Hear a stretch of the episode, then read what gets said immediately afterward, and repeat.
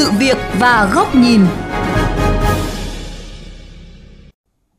Quý vị và các bạn thân mến, trong thời gian gần đây, nhiều vụ việc va chạm nhỏ trong giao thông đã leo thang dẫn tới bạo lực, thậm chí án mạng. Vì sao đa số các vụ việc có nguyên nhân từ mâu thuẫn bộc phát nhất thời nhưng hậu quả lại rất kinh hoàng? Cần làm gì để đẩy lùi cách hành xử côn đồ khi tham gia giao thông? Liệu có cần một cẩm nang, bộ quy tắc hướng dẫn người dân ứng xử như thế nào khi lâm vào tình huống này? Đây sẽ là chủ đề mà sự việc và góc nhìn hôm nay đề cập tới. Mời quý thính giả cùng lắng nghe.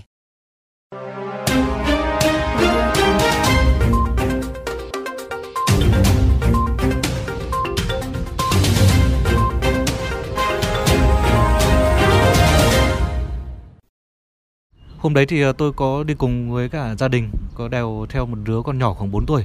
Vô tình mình không xi nhan, thế là khiến cho cái xe ở đằng sau họ lao lên. Ngay lúc đó là tôi cũng đã có cái lời xin lỗi rồi đấy. Hồng Chí đấy tỏ ra rất là hực dọc. Sau đó thì cũng có buông những cái lời ờ, nói nó khó nghe. Cái người đàn ông này người ta đang say máu, người ta không chấp nhận cái lời đó. Và thậm chí là người ta giơ tay tát thẳng vào đầu tôi một cái. Vừa rồi là chia sẻ của anh Lê Trung sống tại quận Cầu Giấy, Hà Nội, là nạn nhân của một vụ bạo lực sau va chạm giao thông. Anh Trung chia sẻ, vẫn biết va chạm khó tránh dù ai đúng ai sai khi tham gia giao thông. Thế nhưng hành động tát nhau như vậy là điều không thể chấp nhận. Trước đó, dư luận hết sức phẫn nộ trước hành vi côn đồ của một thanh niên sau va chạm giao thông ở Bình Dương. Dù là va chạm nhỏ, không ai bị thương tích, xe không hư hỏng, nhưng thanh niên này đã đạp liên tiếp vào mặt đối phương và dùng hung khí đánh liên tiếp vào đầu của nạn nhân, gây vết rách trên đỉnh đầu dài hơn 4 cm. Hay như trường hợp nhóm thanh niên sau khi va chạm giao thông với một phụ nữ mang thai tại đường Trường Trinh, Thanh Xuân, Hà Nội. Sau khi va chạm, một trong các thanh niên này đã dùng gậy ba khúc bằng sắt được cất trong xe, vụt liên tiếp vào một người dân chứng kiến vụ việc, sau đó tiếp tục dùng gậy đập phá chiếc xe của người này rồi rời khỏi hiện trường. Đề cập những vụ việc này, một số thính giả cho biết. Con người với con người ứng xử của mình quá kém. Cái việc tham gia giao thông quá đông, ý thức càng ngày nó càng kém. Trên ờ, đường đi tham gia giao thông gặp ờ, rất nhiều các vụ taxi, xe tải va chạm với nhau và sử dụng đến đấm đá. Tôi thấy ờ, rất là phản cảm, thấy thiếu ý thức họ chưa có sự nhận thức đúng đắn mà chỉ xử lý theo một cách cảm tính và không có suy nghĩ gì cả làm cho mức độ nghiêm trọng của tai nạn đó càng ngày trở nên càng nghiêm trọng hơn bản thân tôi chỉ là người dân thôi và tôi nghĩ rằng là không hiểu là nhà nước có cái chế tài quản lý như thế nào. Tôi là người dân và tôi hoàn toàn có quyền ờ, kiến nghị trên các cái cấp thẩm quyền cao hơn là cần phải có những cái chế tài để xử lý. Trao đổi với kênh VOV Giao thông, tiến sĩ tâm lý học Nguyễn Như Chính đã phân tích đặc điểm chung của các thủ phạm trong những vụ xô sát án mạng sau va chạm giao thông là ứng xử rất tùy tiện, không có phép tắc và giới hạn đạo đức. Nguyên nhân một phần vì bị ảnh hưởng bởi tàn dư xã hội cũ. Vì vậy, trong ứng xử giữa người với người cần có sự tôn trọng và phải được giáo dục ngay từ trong gia đình và nhà trường. Trong bối cảnh hiện nay, việc thực thi pháp luật nó chưa chặt chẽ, cho nên dẫn đến là cái việc là khi người ta ra đường ấy, cũng không quan trọng là người khác nghĩ gì những cái trường hợp này về mặt pháp luật xử lý nghiêm tăng cường cái vấn đề giáo dục đạo đức ngay từ trong gia đình nhà trường phải quan tâm và không phải là chỉ hô khẩu hiệu chung chung bằng những cái bài học thực tiễn từ những tình huống trong cuộc sống. Trong khi đó, giáo sư Hoàng Trương, chủ nhiệm dự án văn hóa giao thông nhận định, Thời buổi ngày nay, văn hóa xin lỗi đang dần trở nên hiếm hoi. Đặc biệt, lời xin lỗi rất ít khi được phát ra sau khi các sự cố va chạm giao thông. Dường như người tham gia giao thông vẫn chưa có thói quen xin lỗi và chịu trách nhiệm về hành vi của mình, mà vẫn có lối suy nghĩ bảo thủ, càng sai càng cãi to để lảng tránh trách nhiệm. Chính điều này là mồi lửa cho những vụ bạo lực. Cái việc hành vi của anh sai thì anh phải sửa, là sai nhỏ thì xin lỗi, sai lớn thì nhận cái lỗi đó đền bù tất cả cái đó là các cái nước phát triển người ta đều xử lý rất là nhẹ nhàng không bao giờ có xảy ra cái chuyện gì cả Luật sư Trần Tuấn Anh, giám đốc công ty luật Minh Bạch cho biết, một trong những yếu tố gây nên xung đột sau va chạm là ai cũng muốn trở thành người phán xử, trong khi thực tế theo quy định họ không có chức năng nhiệm vụ đó. Cụ thể, theo pháp luật Việt Nam, lỗi vi phạm giao thông đều là lỗi vô ý. Vì vậy, việc xảy ra va chạm giao thông là điều nằm ngoài ý muốn của các bên khi tham gia giao thông. Khi xảy ra va chạm, người điều khiển phương tiện tham gia giao thông cần phải bình tĩnh để có hướng xử lý, vì ai đúng ai sai sẽ có cơ quan chức năng phân xử.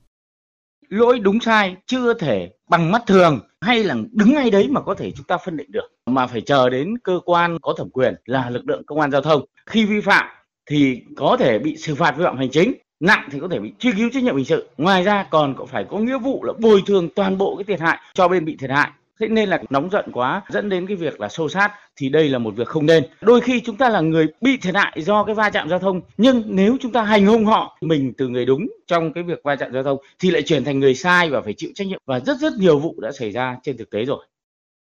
Đồng quan điểm, Thượng tá Nguyễn Văn Quỹ, nguyên cán bộ cảnh sát giao thông công an thành phố Hà Nội cho biết, trong thời gian công tác, ông từng chứng kiến rất nhiều vụ việc đáng tiếc xảy ra, dù mâu thuẫn chỉ xuất phát từ những va chạm rất nhỏ trên đường cái việc như vậy vì đường xá uh, có thể do những cái khách quan đem lại mà dẫn đến cái tai nạn như vậy chứ không phải là do những cái lỗi cố ý của những người tham gia giao thông. Thì từ những cái việc đó thì hãy bình tĩnh xem xét lại những cái mà thiệt hại những việc đó có thể ta mời bảo hiểm. Cái việc thứ hai không nên tự áp đặt những cái việc mà nó quá những cái mức rồi dùng sức mạnh để mà uy hiếp cái người yếu thế hơn mà người ta phải trả cho mình những cái mức phí mà không đáng phải như vậy.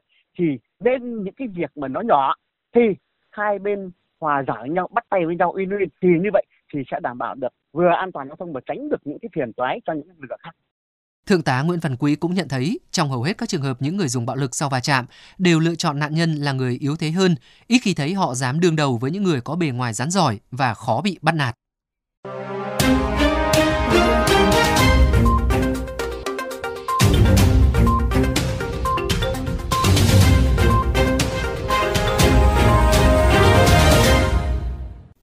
Quý vị và các bạn, tiếp tục chuyên mục sự việc góc nhìn, mời thính giả lắng nghe bình luận của biên tập viên Chu Đức với nhan đề Quyền lực ở nắm đấm hay sự vị tha. Một trong những phân cảnh hay nhất trong sự nghiệp làm phim của đạo diễn Steven Spielberg là đoạn hội thoại giữa doanh nhân Schindler và sĩ quan SS Amon Gott trong phim Bản danh sách của Schindler. Viên sĩ quan phát xít Đức đã thắc mắc vì sao không thấy Schindler say bao giờ. Phải chăng sự kiểm soát tuyệt đối đó đã tạo nên quyền lực cho ông? Với gương mặt nghiêm nghị, đôi mắt chân thành, Schindler đáp lại. Đó không phải là quyền lực. Kiểm soát và bắn giết vô cớ không phải cách thị uy sức mạnh. Khi nhà vua tha tội chết cho một tên trộm, ban phước cho hắn, đó mới là quyền lực. Câu nói này của Schindler đã giúp một phần ác quỷ trong Amengott bị tác động. Nhiều người trong trại tập trung ở Krakow đã may mắn thoát lưỡi hái tử thần trong giai đoạn thay đổi tính cách của tên tội phạm chiến tranh. Hắn đã nói, ta thứ tội cho ngươi, thay vì rút súng như thường lệ, bắn vào đầu người lao động Do Thái mỗi khi bất cứ ai phạm phải lỗi nhỏ nào. Chính phong thái lịch lãm, sự ân cần, vị tha của Schiller đã giúp ông thu phục được nhân tâm, khiến ngay cả sĩ quan khét tiếng trong lực lượng SS phải cảm phục và học hỏi. Đời sống thực tế cũng có những câu chuyện tương tự. Có những tình huống sức mạnh không đơn thuần là dọa nạt, là nắm đấm. Một sức mạnh thực sự phải đủ sức giải quyết tình huống theo cách tốt nhất, ít gây thiệt hại nhất. Đó là sức mạnh mềm, theo định nghĩa ngày nay. Một vụ va chạm giao thông xảy ra mà mâu thuẫn chưa thể giải quyết ngay do không thể xác định được nguyên nhân chính xác. Khi lâm vào hoàn cảnh này, mọi sự đen nẹt, thói du côn đều đẩy sự việc đi xa ngoài tầm kiểm soát. Nó không giúp ích gì trong việc chiếm lợi thế và giải quyết tình huống triệt để. Nghịch lý là ngày nay, những kẻ thích dở nắm đấm ra giải quyết va chạm giao thông thì thường xuyên bị bêu mặt lên mạng xã hội. Sau đó, khi làm việc với công an chức năng, đã phải công khai xin lỗi và bồi thường cho nạn nhân. Xã hội hiện đại với những công cụ như camera trên xe hơi, điện thoại thông minh có ở khắp nơi đã phần nào giúp minh định căn nguyên của những va chạm, ẩu đả trên đường, lột mặt những kẻ ưa thói hung hăng, côn đồ, thích bắt nạt người yếu thế. Ngược lại, những người nắm được sức mạnh mềm có thể linh hoạt, khéo léo trong giao tiếp.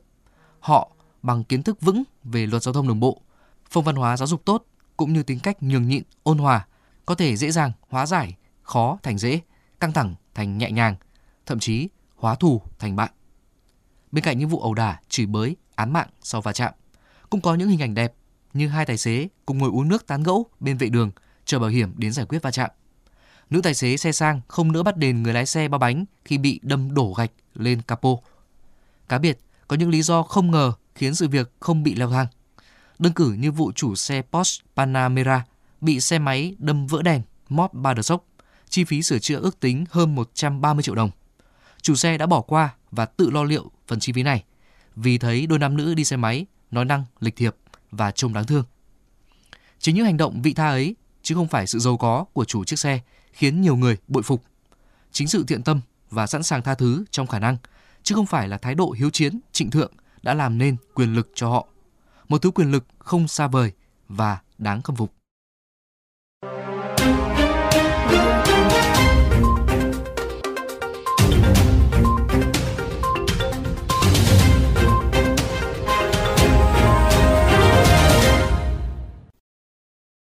Quý vị, nội dung vừa rồi đã khép lại chuyên mục Sự việc và góc nhìn ngày hôm nay. Quý thính giả có thể nghe lại chuyên mục này trên website vovgiao thông.vn.